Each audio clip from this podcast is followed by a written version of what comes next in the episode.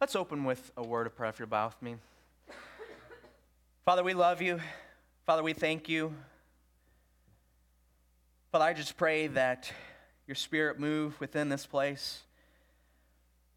I pray that you give me the words to speak, that they may not be mine, but that they may be yours. Father, I pray that you open the eyes and the minds and the heart and the ears of your children here this morning, Father. And uh, that we can just come away after reading your word uh, with a better understanding of who you are, who we are, in your image, who your son is, and that we can express our faith to you on a day in and day out process. And so, Father, I just thank you for this opportunity that we have to get together to study your word together as a family. Let us not take that for granted. It's in Christ's precious and holy name that we pray. Amen. Amen. Well, everybody uh, loves a good story. The ability to effectively tell a good story is such a valuable commodity in our society. That's because we live in an attention economy. When in doubt, if someone can grab your attention, they will find secular success in life. Businesses uh, today are all about grabbing our attention by telling us stories stories of good and stories of bad. When you, when you watch, uh, turn on the television and you see uh, whether it's the commercials or advertisements uh, come on, you will see that these commercials nowadays, they're presenting a story about how their product can change your life. And sometimes they can be really, really dramatic about how a candy bar or, or a can of pop or, or whatever it may be can, can dramatically alter your life. Because um, eh, they're, they're, they're trying to tell a story, they're trying to grab your attention. And there is a lot of money invested in this industry of grabbing our attention because that is where the money is at. One company that has really mastered this art of telling a story and grabbing our attention is Disney. Disney knows what it takes to make a good story. One key element of a good story is that you got to pit a good guy or a good group of people versus a bad guy or bad group of people. Many Disney movies that we watch are very easily recognizable by their bad guys, by the villains, by the antagonists of the story. And so this morning we have 15 pictures of bad guys or bad gals from Disney movies. And so we're going to uh, go through the pictures. When you see their picture up on the screen, I want you to blurt out which Disney movie they are from. So go ahead, Ben.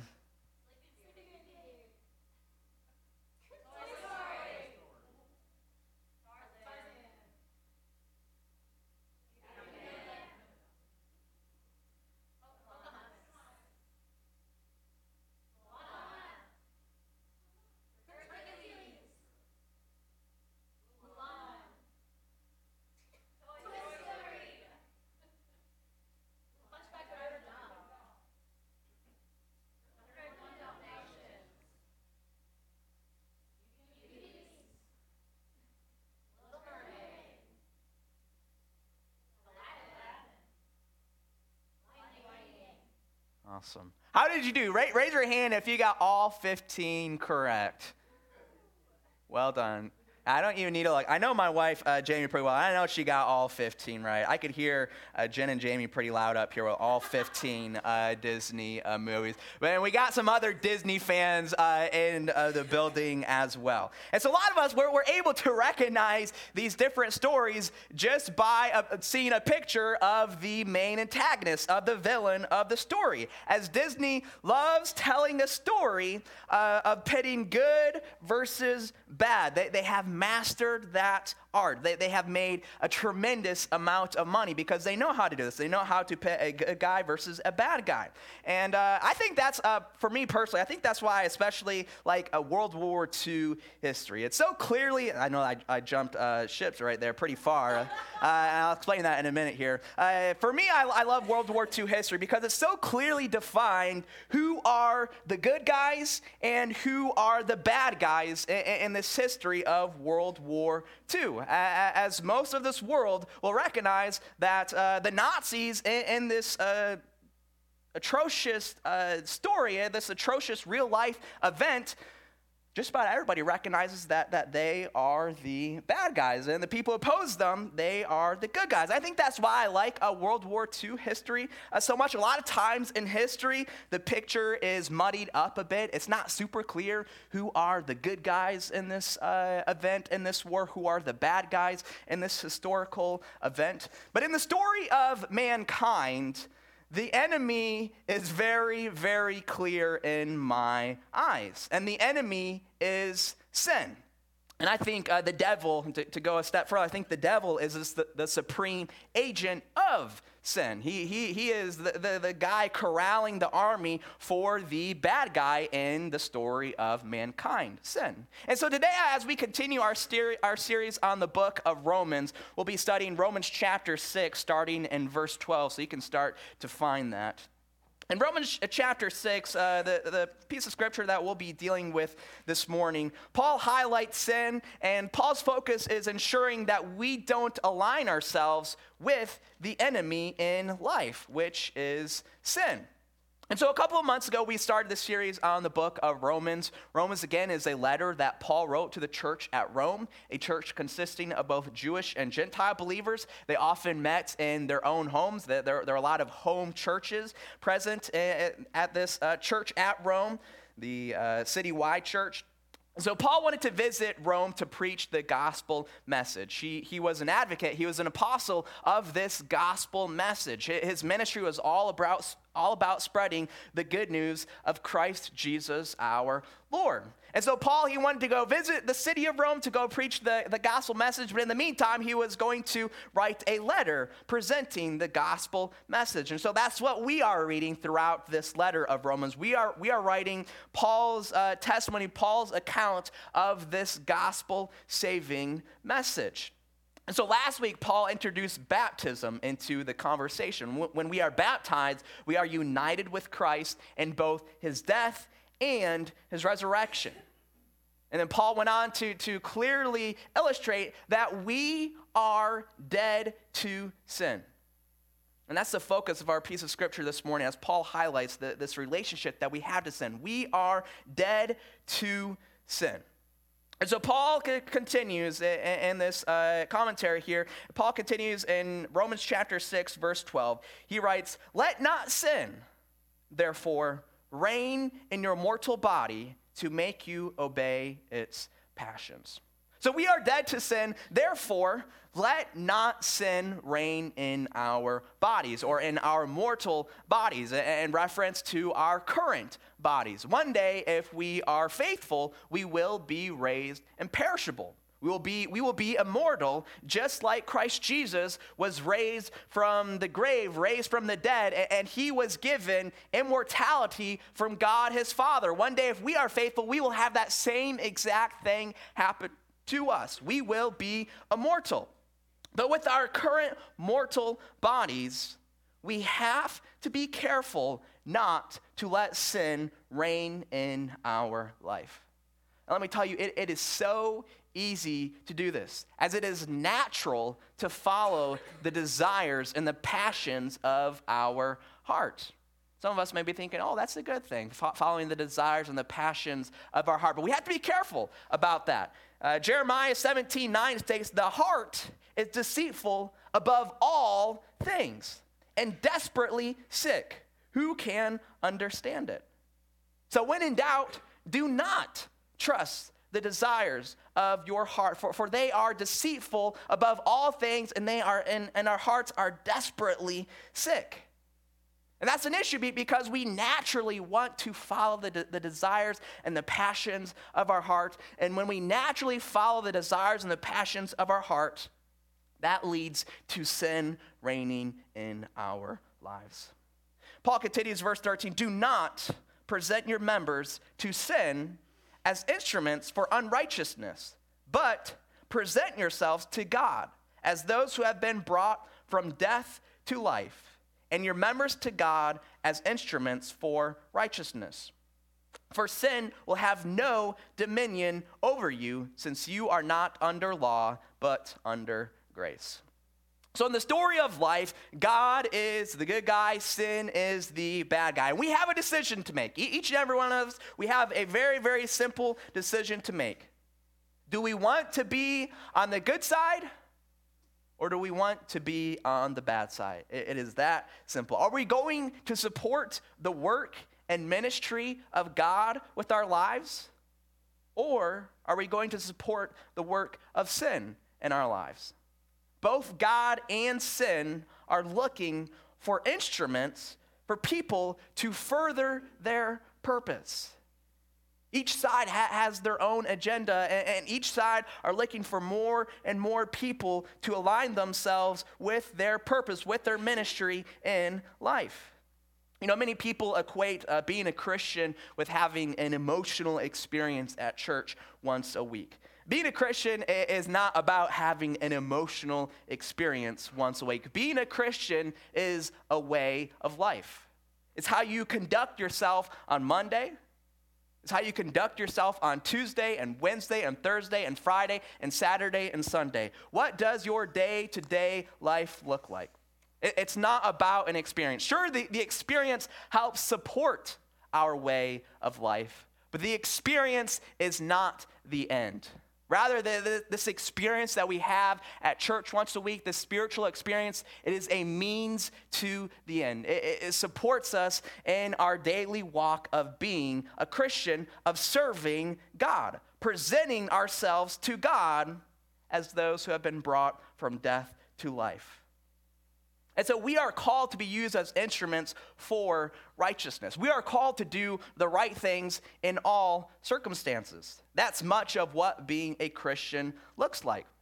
And now there's hope for us. Paul illustrates in verse 14. For if it were left up to our own devices, we would have no power in this fight. We would have no hope in aligning ourselves with the good team. But instead, Paul says in verse 14, For sin will have no dominion over you, since you are not under law, but under grace. we are under the grace of God through our Lord and Savior, Jesus Christ. And with God's grace, God has granted us power over sin. And so sin will have no dominion over us. And that, that, that's, that's a beautiful gift of grace as we are united with Christ and his death, his death that purifies us, his death that frees us from the grip of sin in our life. So Paul continues verse uh, 15. What then? What then? Are we to sin because we are not under law, but under grace? By no means. So Paul asks the all important question Are we to sin because we are not under law, but we are under grace, receiving something that we don't deserve? For the Israelites, they lived under the law during the time of Moses and thereafter. Uh, the regulations, the laws, the rules that they had, they, they always carried a punishment for disobedience. If you commit adultery in the law of Moses, you die under many circumstances. If you take someone's eye out in the law of Moses, you lose your eye as well. And the law of Moses, if you disobey some of the sanctifying rules, uh, uh, setting your part uh, aside from those around you, you get cast out from society. So there were, there were very steep, steep punishments if you disobeyed the law. Well, Paul ma- makes the point that we are no longer under this law. We, we are under a new system under Christ Jesus. And so now that we aren't under the old system and have, have these punishments that, that are associated with the law of Moses, do we just freely sin? And Paul says, by no means. I, I'm, I'm tired of this question. This is pretty much our third time addressing the, the, this general idea in the letter of Romans. How many of you guys are tired of addressing this issue with, with the freedom that we have? Are we then to just sin? Raise your hand if you're tired of having this discussion. Yeah, I, I am tired of having this discussion. But Paul here, we're only in chapter six, and Paul has already made this point three times. Three times in our series, we, we have talked about not using our freedom, not using God's grace as a means to sin. By no means. And Paul here, he, he's, he's uh, gone through this point three times, I believe, because this was a major issue within the church. people were taking advantage of God's grace. They were using God's grace as an excuse to sin, to disobey God.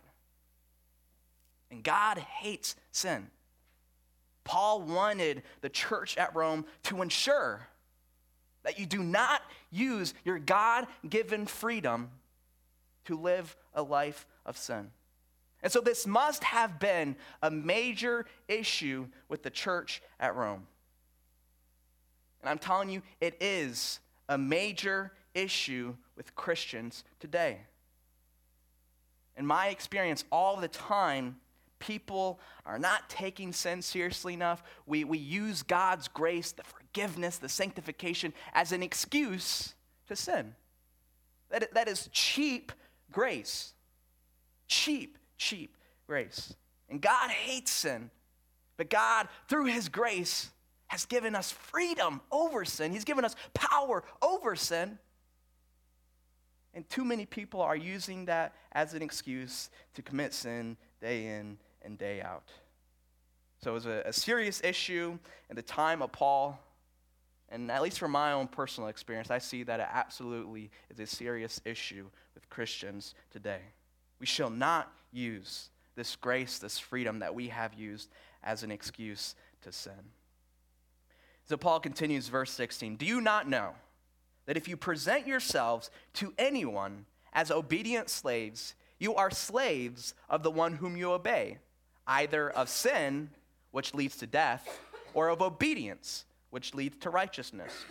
But thanks be to God that you who were once slaves of sin have become obedient from the heart to the standard of teaching to which you were committed. And having been set free from sin, have become slaves of righteousness. I'm speaking in human terms because of your natural limitations. For just as you once presented your members as slaves to impurity and to lawlessness, leading to more lawlessness, so now present your members as slaves to righteousness, leading to sanctification. And so, Paul here, uh, in, this passage uh, of scripture here, Paul uses the example of a slave. Some of your translations may read servant. The Greek word here, the, the original writing of Paul is doulos, which means slave in a more literal sense. More often than not, in many translations, when you read servant in the New Testament, the actual Greek word there is doulos, uh, which literally means a slave. And, and so I think Paul here, he's, he's talking about literal slave. He's using this analogy, this imagery of literal slaves. Now, according to uh, the Baker Encyclopedia of the Bible, one out of every two people was a slave in, in this Greco Roman world that Paul lived in. That's 50%. 50% of people that potentially would have been hearing this message of Paul would have identified themselves as a slave. And now, captives in war were the primary source of slaves. Slaves could be purchased from local dealers, local vendors, or they could be purchased from foreign traveling merchants. Uh, think a la Joseph in the story of Genesis, when Joseph was sold as a slave through a foreign uh, marketer, through a, a foreign traveling merchant. Now, in the New Testament, slaves were treated more like a servant than a slave that we would imagine today. Slaves in, this Greco Roman world, this world that, that Paul w- was living in and writing to, slaves, they could own property, they could earn money, and slaves actually could buy their own freedom. And so we see throughout uh, the, the story of the New Testament, there was actually, uh, by surprise to some, there was not a strong opposition of slavery from Jesus or the apostles. In fact, Paul talks about in several of his letters uh, for the calling for slaves to obey their masters. As again, slaves in this Greco Roman world, the, it's a completely different story for the most part compared to what we experience or, or have experienced in the past couple hundred years uh, with, with, slaves, especially with, with the African trade of slaves and vile, vile things taking place. I'm sure vile things took place in this world that Paul is living in. But, but, but in general, the, the, these slaves, they could buy their own freedom, they, they could buy their own property they had more freedoms, they had more rights, protected rights through the scriptures as well. The Old Testament gives us some provisions for slaves. And so Paul uses this, example of a slave as his audience would have been very, very familiar with that topic. As according to that Baker Encyclopedia, one, in two pe- one, of every, one out of every two people was a slave. So at one point in time, Paul says in this imagery of slavery, at one point in time, we were all slaves to sin. At one point in time, we had no power over sin as we were obedient to sin. But Paul says through Christ, we have power over sin.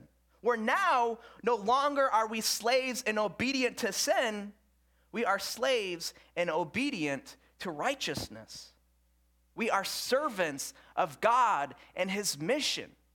We, we, we've been freed from our former master of sin, and now we serve righteousness. Now we serve God. So Paul says in, verse 20 For when you were slaves of sin, you were free in regard to righteousness. But what fruit were you getting at that time from the things of which you are now ashamed? For the end of those things is death. But now that you have been set free from sin and have become slaves of God, the fruit you get leads to sanctification and its end, eternal life. So Paul continues to contrast being slaves to sin and being slaves to righteousness. And when, when we are slaves to sin, when, when we habitually obey the master of sin, then that leads to nothing other than death. We have zero hope when we are slaves to sin. When, when we have habitual practices of sin and we aren't freed from the grip of sin, we will reap what we sow, and that's death.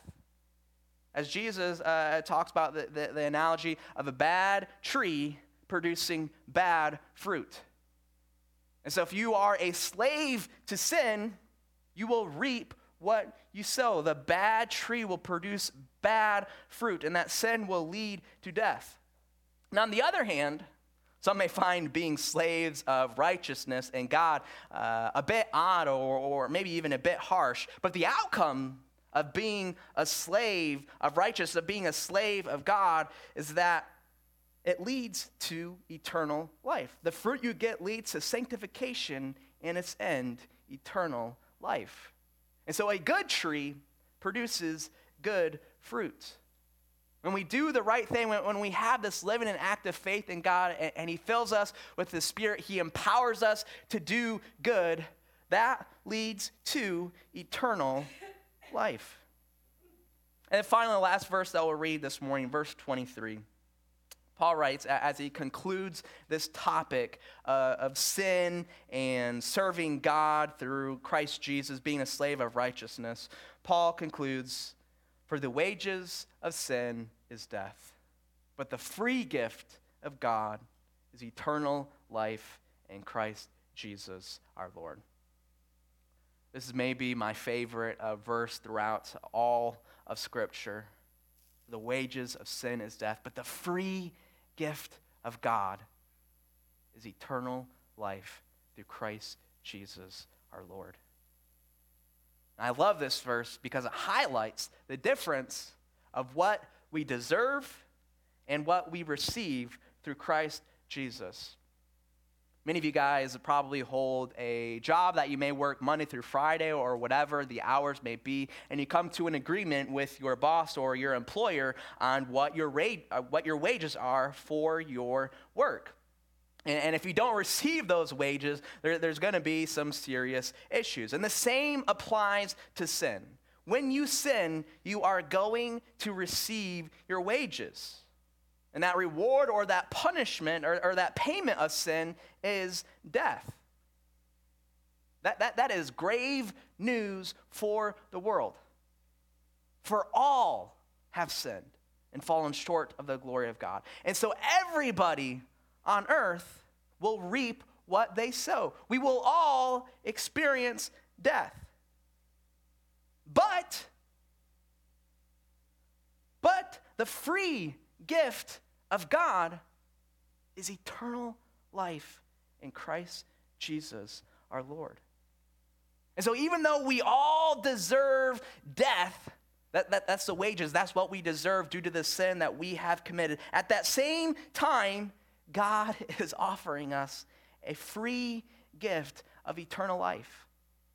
All we have to do is accept that free gift of eternal life. And how do we accept that free gift of eternal life? Paul has highlighted, Paul will continue to highlight that, that we accept God's free gift of salvation through our faith.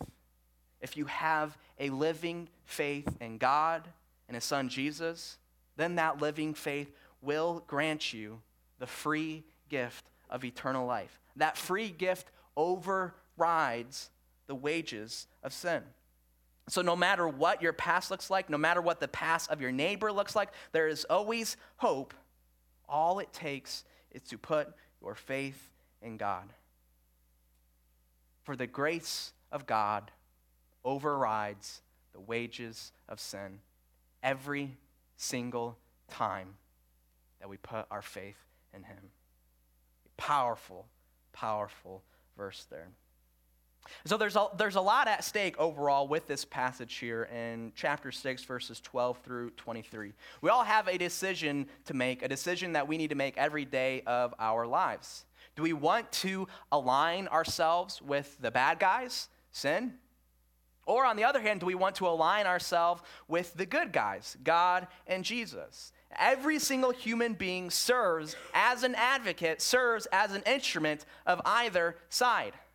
There are no spectators in this story of mankind. We all play a role in this. None of us are watching the show. We are all in the show. We are all stars in this movie of life, in the story of mankind. And you are either on the good side or you are either on the bad side. It's very simple, but, but, but that's the story. And Paul here in this passage here, he expresses the importance that we need to align ourselves with God. We need to align ourselves with righteousness. We have been freed from sin. We have been freed from the bad guys. All the bad news for us is that at one point in time we were all on the bad side. We were all slaves to sin. The good news for us is that God is looking for people to call out of slavery to sin. God is looking for people to serve as his instruments. And the good news for, for many of us is that, that that has already transpired in our life. For, for many of us here this morning, God has called us out of slavery to sin, and God has called us into slavery of righteousness and of serving God and His kingdom and His Son, Christ Jesus. And what do you reap from that? You reap eternal life. And all we need to do is put our faith in Him, a living and active faith. A faith where someone looks at you, they can tell by the way that you live your Monday, they can tell by the way that you live your Tuesday and your Wednesday and your Thursday and your Friday and your Saturday and your Sunday. They can look at your life and they can say, he or she, you, you have faith. People need to be able to see that. And when you have that faith exhibited in your life, you will reap eternal life. And so we all have a decision to make. Are you going to serve sin or are you going to serve God? One leads to death, and the other leads to eternal life. Take your pick. Let's pray. Father God, I just thank you for this message of Paul, uh, this extremely simple message. Father, I just pray that each and every one of us here this morning, we align ourselves with you and your ministry and your purpose. Father, I just pray that you use this church as an instrument for your glory and for your honor and for your righteousness. Father, I pray that you lead us away from the temptation to sin.